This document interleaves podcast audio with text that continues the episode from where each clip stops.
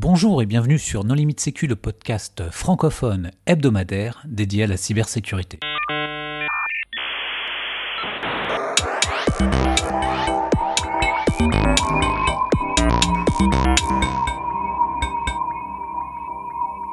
Alors euh, aujourd'hui, un épisode sur la conférence BotConf 2018 qui vient de s'achever à Toulouse. Et pour discuter de ce sujet, nous recevons un organisateur, euh, Galadrim. Est-ce que tu veux bien te présenter en deux mots?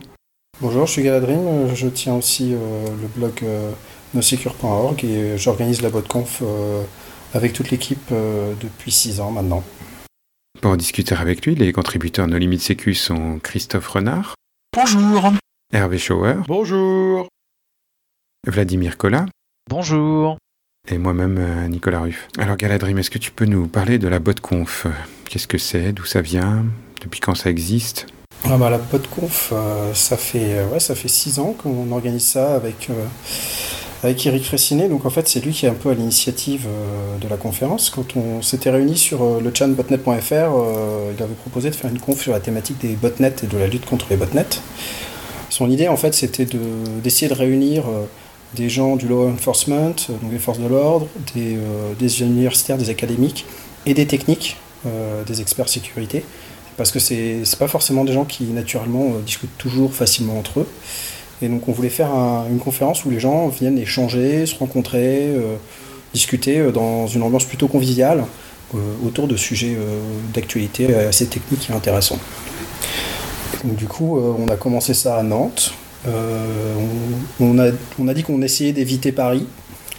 On l'a quand même fait une année. Et on tourne dans différentes villes de province, histoire de et faire découvrir aux, aux étrangers qui viennent en France pour la conférence des nouveaux lieux euh, qui ne sont pas forcément que Paris. Et euh, ça permet aussi d'avoir un peu de variété et de, de faire intervenir des, euh, des acteurs locaux dans les villes où on, où on intervient pour l'organisation. Et c'est une conf en français? Non, c'est une conf entièrement anglophone. Oh là là. Une conférence internationale. D'ailleurs, quel est le pourcentage d'étrangers, enfin de non-français dans le... Alors je j'ai en tête un chiffre très grossier qui doit être à peu près euh, entre 40 et 50 tu vois, extrêmement précis comme chiffre. Euh, mais cette année, on avait euh, des étrangers de 37 nationalités différentes sur les et on a un peu plus de peu près 390 inscrits, 390 personnes à participer, organisateurs compris. Donc c'est plutôt pas mal. hein. Ça progresse bien. Cette année, on a fait une belle progression par rapport à l'année dernière.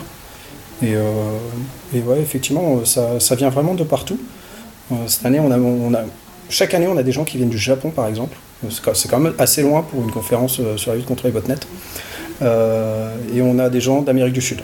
Donc euh, on, on couvre vraiment le, tout le globe, en fait. C'est la bonne excuse pour pouvoir venir visiter la France. Ouais, c'est ça, en fait.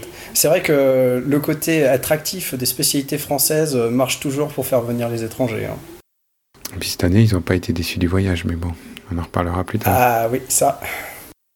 Donc, euh, au niveau du contenu, donc comment ça se passe? Est-ce qu'il y a un appel à la communication? Est-ce que vous avez uniquement des conférences invitées, des sponsors, euh, des tracks en parallèle? Est-ce qu'on peut parler un petit peu du, du format de la conférence et de ce dont on y parle? D'accord. Alors en fait, la, la conférence euh, se passe sur quatre jours. Bon, la première journée, c'est des workshops qui se passent euh, sur une matinée ou une après-midi.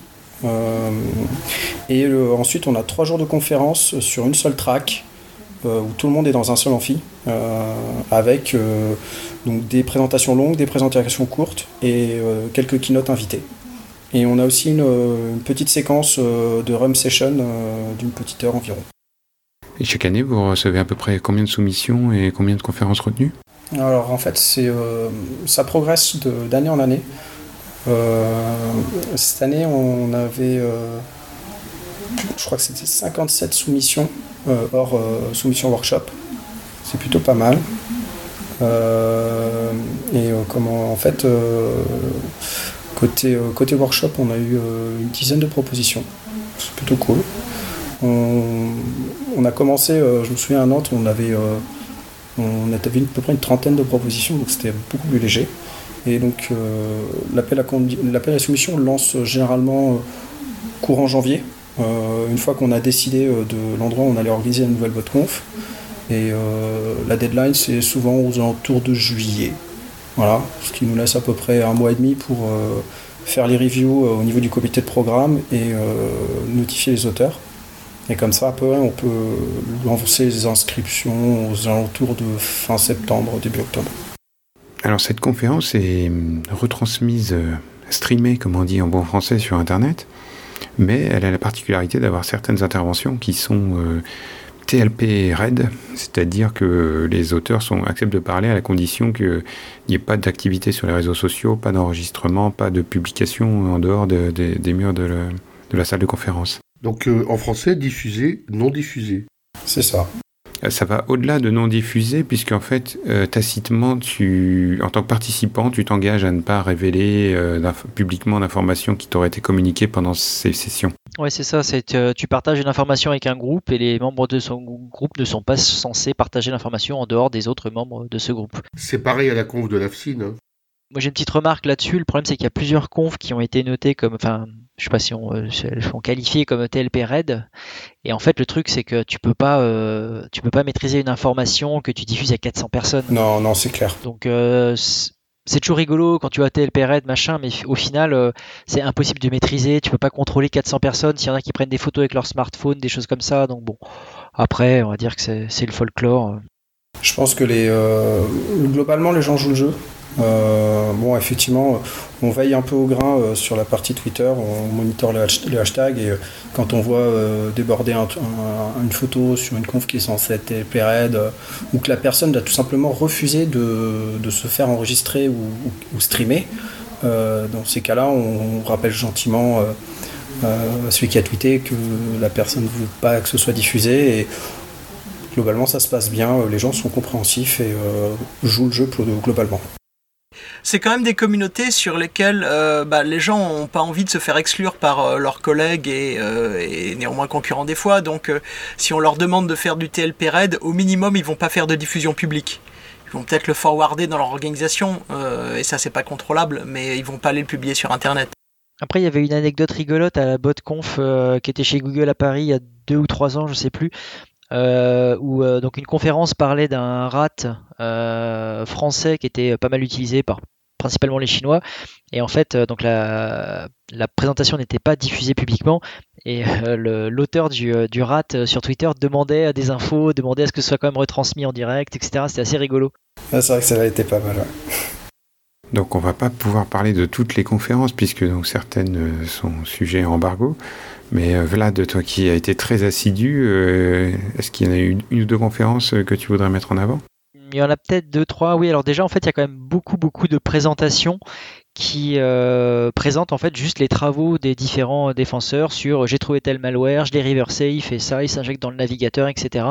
Donc il y a quand même beaucoup de conférences sur ce sujet-là.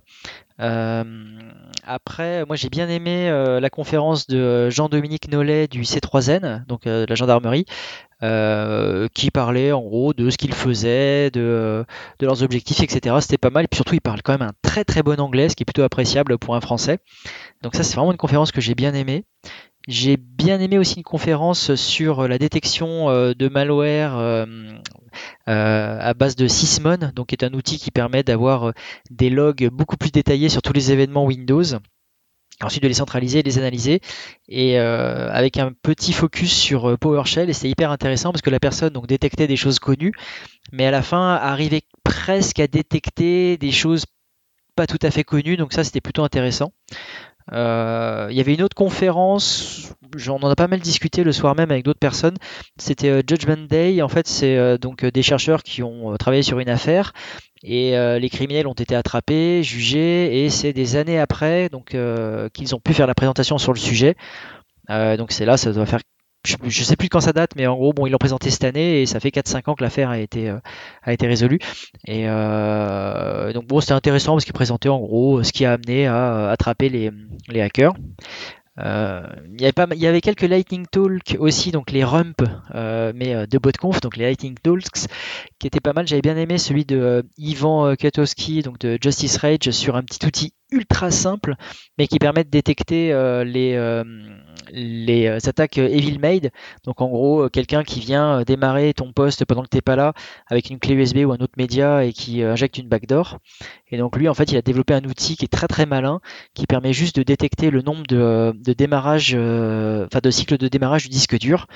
Donc ça mémorise et au prochain boot, bah, ça fait le différentiel. Et si le compte est supérieur à 1, enfin la différence est supérieure à 1, c'est que quelqu'un a démarré ton disque sans que ce soit toi. Donc ça permet de détecter, c'est rigolo.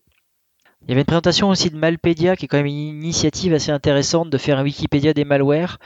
Euh, il y a encore peu de, euh, contributions, même si je crois qu'il y a plus d'un millier d'inscrits et, euh, quelques milliers de contributions. Mais c'est une belle initiative d'essayer de faire le Wikipédia des malwares. ça leur permet aussi de faire plein de, plein de stats, des choses comme ça. donc ça c'est vraiment pas mal. Après, voilà, enfin bon, il y avait quelques confs intéressantes comme ça.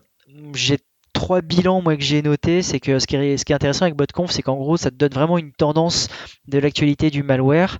En gros, il y a quelques années, euh, c'était euh, sur les DJA, donc les générateurs aléatoires de nom de domaine, et là, c'était très très orienté euh, malware qui mine de la crypto-monnaie. Et donc en gros, moi, mon, bilan de la BotConf cette année, c'est en gros, c'est des cybercriminels russes qui ont moins de 25 ans, et qui développe des malwares qui réalisent du minage de crypto-monnaies en faisant du copier-coller d'exemples euh, de Stack Overflow sans même modifier le code source. ça, c'est assez rigolo. Il y a eu pas mal d'exemples où en fait les gars ont récupéré euh, euh, des, chaînes de caractères de messages d'alerte qui étaient très spécifiques, ont cherché sur Google et ont trouvé bah, les, les, commentaires et les posts Stack Overflow où le mec avait vraiment fait un copier-coller sans modifier le code source. C'est assez rigolo. Et ça, c'est vraiment arrivé de nombreuses fois. Et bien sûr, forcément, tous les cybercriminels euh, sont russes. Ça, c'est euh, le cliché. Euh. Ouais, mais ils se connectent depuis la Chine, c'est bien connu. c'est ça. en tout cas, par contre, un point qui, alors je sais pas si ça m'a déçu, mais dans toutes les présentations, à chaque fois que donc des, des chercheurs identifient les auteurs, c'est forcément des mecs de une vingtaine d'années. Euh, déjà des, hommes, la plupart des cas, euh, mais souvent des très jeunes, et puis des gens qui travaillent plutôt de leur côté tout seuls. Rarement des vraiment les grosses mafias ou des groupes étatiques, c'est euh, souvent bah, le, les, jeunes gars qui font leur propre malware, leur petit, leur botnet et qui se font finalement attraper. J'ai pas dit que c'est jamais le cas les autres, hein, mais c'est rarement le cas. Ouais, et toi, Galadrim, euh, tu as pu assister à des conférences Tu étais trop occupé à organiser? Ah, Ça dépend. Des fois, c'était un peu compliqué. Euh, il a fallu gérer quelques petits trucs en tâche de fond. Hein, euh. mais il y en a quelques-unes qui, m'ont bien plu. moi, j'ai beaucoup aimé celle sur les malwares bancaires. qui, en fait, donc, en fait l'auteur détaillait un petit peu la partie web inject des malwares bancaires. donc, le web inject, c'est en gros le malware va venir s'injecter dans le navigateur et modifier les pages des banques euh, affichées aux utilisateurs pour manipuler un petit peu son interface et faire en sorte que bah, Madame Michu rentre son code euh, de FA un peu plus souvent que nécessaire pour mettre en place des transferts, etc. ou pour voler tout simplement des identifiants, ce genre de choses. Et donc, euh, du coup, en fait, euh, ce qu'il expliquait, c'était que tout ça, c'était très organisé avec euh, une sous-traitance, en fait, de, la partie JavaScript HTML qui était injectée dans le browser avec des formats un peu particuliers qui sont plus ou moins indépendants des différentes familles de malware bancaire, en fonction si c'est du Dridex, du Zeus, etc. Et que donc, en fait, et que toute la partie gestion des données volées, etc., c'était fait sur un autre service tiers, donc ça poussait des données euh, depuis le JavaScript HTML vers, euh, vers ce site tiers, et euh, ces, vols de données étaient gérés indépendamment du malware bancaire. Donc c'était assez intéressant. et en gros, il a repris les différentes groupes ou auteurs de, ces, de ces web injects, il a commencé à venir un peu clusterer tout ça et les identifier. C'était vraiment très intéressant. Petit teaser, mais il devrait y avoir un épisode de No Limit Sécu sur les Web Inject. Oh, intéressant. Quelque part en 2019. Une autre qui était, euh, qui était plutôt pas mal, en fait, on en a eu deux présentations sur, euh, sur Mirai, on a été gâtés sur Mirai, euh, qui était plus sur les, après les premiers DDoS Mirai, quand tout ça, ça s'est propagé sur Internet et que le, source code a leaké, il y a plein de cybercriminels qui l'ont repris à leur compte, qui l'ont réutilisé. Et donc, euh, l'auteur en fait présentait comment il avait essayait de clusteriser un petit peu ces malwares, de les rassembler entre eux, de, faire une, généalogie ou au moins des, similarités entre ces, entre ces bestioles sur la base ben, des, différents codes employés et des différentes portions de Mirai qui étaient réutilisées. Donc ça c'était vraiment chouette. Il y a, une, tendance cette année au, niveau de la botconf, c'est vraiment cet aspect. Euh, on a plein plein de malware euh, qui sont des variantes et on essaie de les regrouper, de les, euh, de les, rejoindre et de les relier entre eux. Donc toutes les conférences ont été enregistrées Non, pas toutes. C'est tout ça qui voulait être. Et je vois que les slides sont déjà disponibles sur le site botconf.eu. Pour ceux qui ont été fournis, oui. Est-ce que vous voulez aussi parler des workshops? Apparemment, les gens ont été très contents du workshop The Hive, où c'était des case studies basés sur des VM qui sont disponibles au téléchargement directement depuis le site de la BotConf. Donc euh, si des gens s'intéressent à cet outil sur lequel on a déjà fait un épisode, ils peuvent faire le, tutoriel chez eux en reprenant tous les, les machines virtuelles et les supports de présentation qui sont publiés. Est-ce qu'on peut aussi parler des à côté de la conférence? Parce qu'on, Mais bien sûr. On la surnomme familièrement la bouffe conf, donc euh, Et ah oui. il doit s'en passer des choses le soir. Surtout à Toulouse, la patrie du foie gras. Euh, Ah bah, il euh, n'y a pas que le soir en fait. Il n'y a pas que le soir. Peut-être c'est matin, matin, midi et soir alors. Non, pas matin, midi et soir. Je pense qu'on n'a pas assez de sponsors. Euh, pourtant, on a des super sponsors hein, euh, qui nous aident bien. je pense notamment nos sponsors platine hein, qui nous payent notre social event, hein. Talos, Google, Facebook. Euh, mais euh, on n'a pas assez de sponsors pour donner à manger du foie gras matin, midi et soir à nos, à nos attendees, quoi. à nos participants. Puis ça serait pas très sain. Enfin, d'un autre côté, il y a quand même des buffets à chaque pause, le matin, à 10h, à midi, et de très bons buffets. Et euh, ça, c'est vrai que c'est caractéristique de cette conférence, c'est qu'on y mange bien. C'est vrai, c'est vrai. J'ai cru lire des critiques constructives selon lesquelles ça manquait d'options véganes, cependant. Oui, en fait, euh, alors chaque année, en fait, on fait attention à ça, c'est-à-dire qu'on demande aux traiteurs de préparer soit des plateaux végétariens, soit d'avoir de, euh, dans les bouchées, dans ce qui est proposé, euh, des éléments végétariens. Et cette année, bah, il semblerait que le staff n'a pas été très bien briefé sur qu'est-ce qui était végétarien et qu'est-ce qui ne l'était pas, et qu'est-ce qui était vegan et qu'est-ce qui ne l'était pas sur les plateaux. Et donc du coup, ça posé pas mal de problèmes pour ceux qui étaient, ceux qui étaient végans notamment. Euh, on a essayé de rattraper ça euh, sur la dernière journée euh, avec notre traiteur. Bon, ça s'est un petit peu arrangé, mais c'est vrai que cette année, c'était un des petits couacs. Non mais après tu vois par exemple j'avais j'avais des gars avec qui j'étais qui mangeaient pas de porc. Là par contre enfin on goûtait avant et puis on leur disait voilà ça tu peux voilà c'était simple. En fait en fait les, les, portions végétariennes étaient dispersées dans les plats et euh, j'avoue que moi-même, euh, des fois, j'étais surpris, je mangeais un truc, je suis tiens, je m'attendais pas à ce que ce soit que des légumes. Euh, donc bon, c'est vrai que ça, fait partie des, petits aléas en fait de la BotConf. ça, la livraison de certains stickers en temps et en heure pour les distribuer.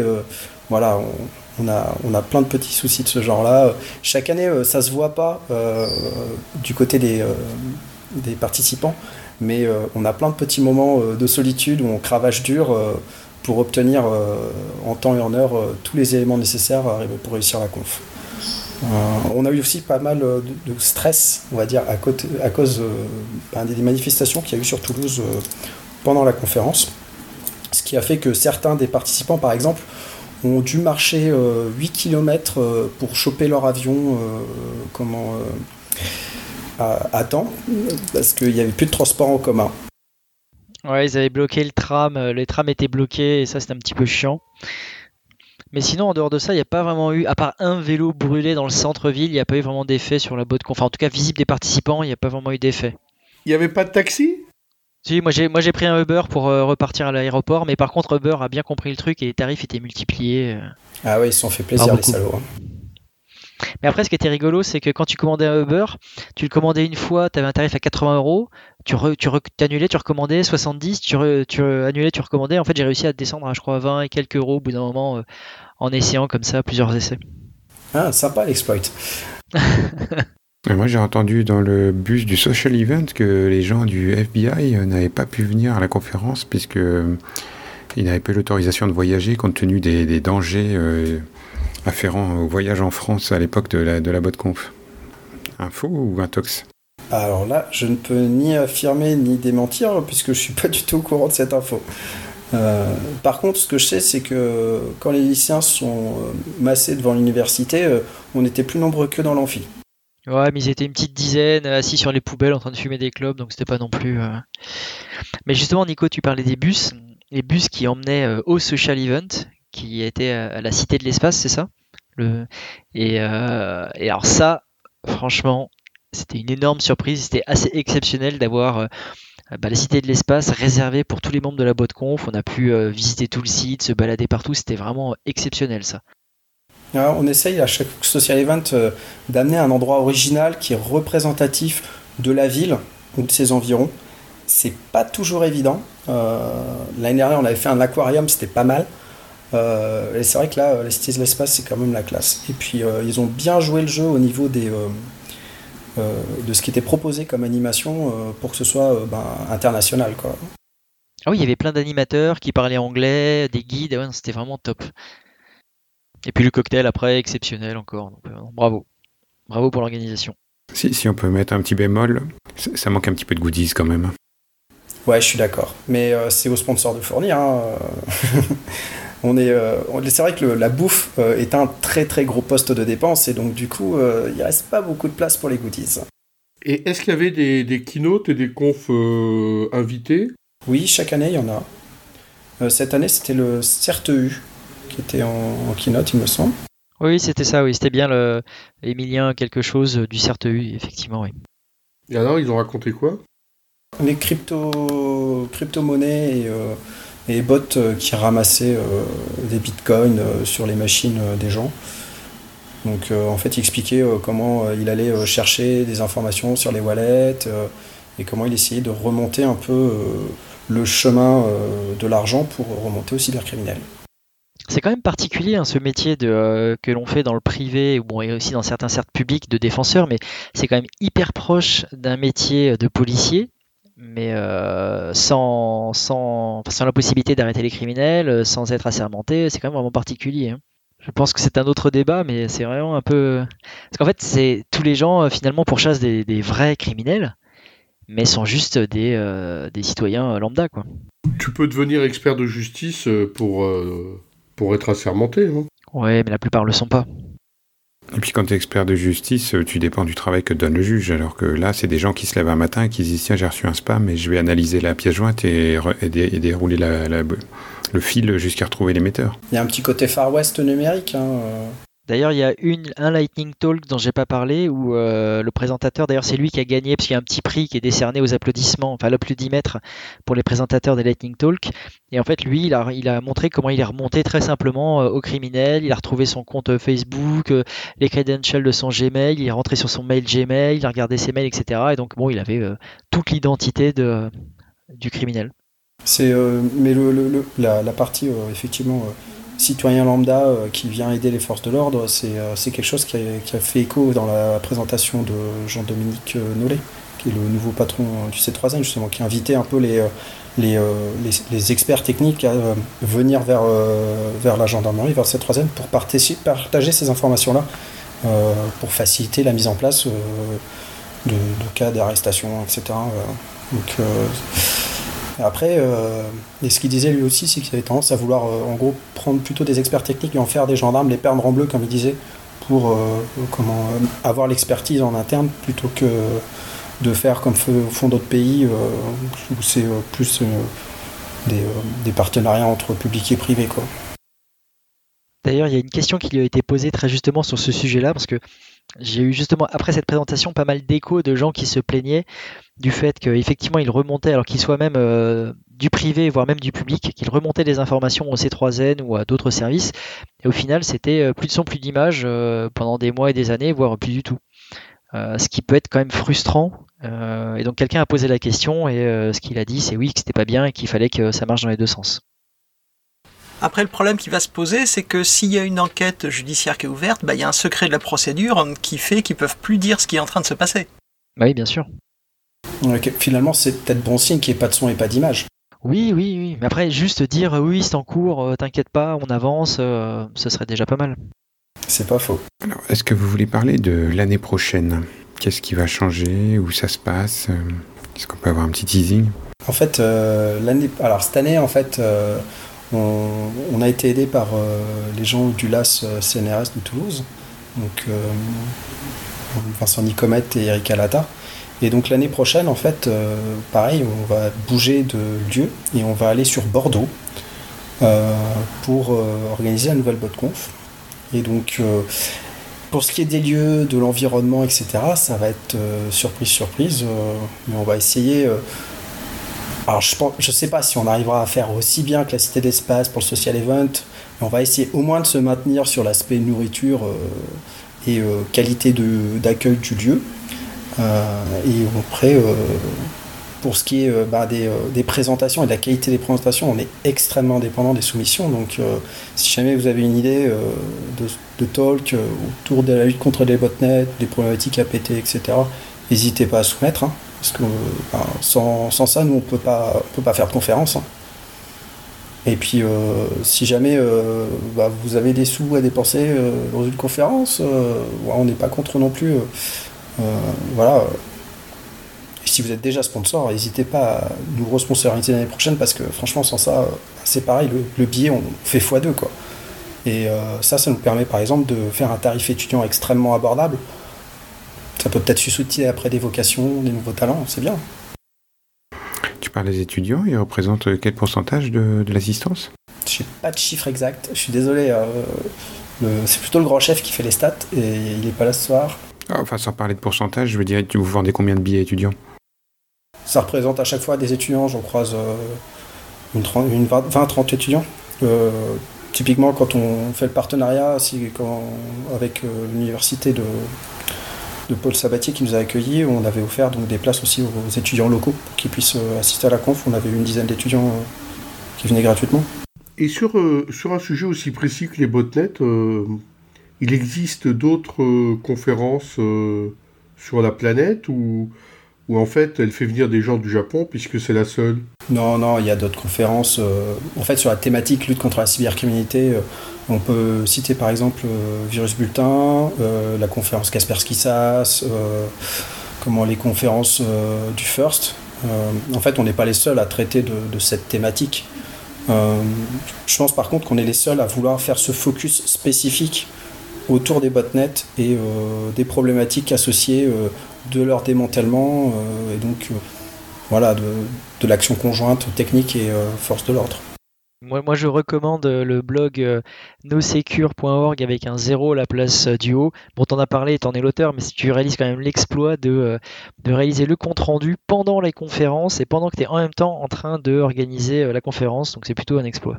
D'ailleurs, ça se voit des fois quand j'ai des problèmes dans la conf parce qu'il y a des comptes rendus qui sont beaucoup plus courts que d'autres.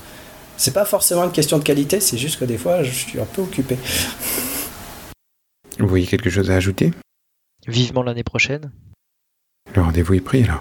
Ce sera le mot de la fin. Chers auditeurs, euh, nous espérons que cet épisode vous aura intéressé et nous vous donnons rendez-vous la semaine prochaine pour un nouveau podcast. Au revoir. Au revoir. Au revoir. Au revoir. Au revoir.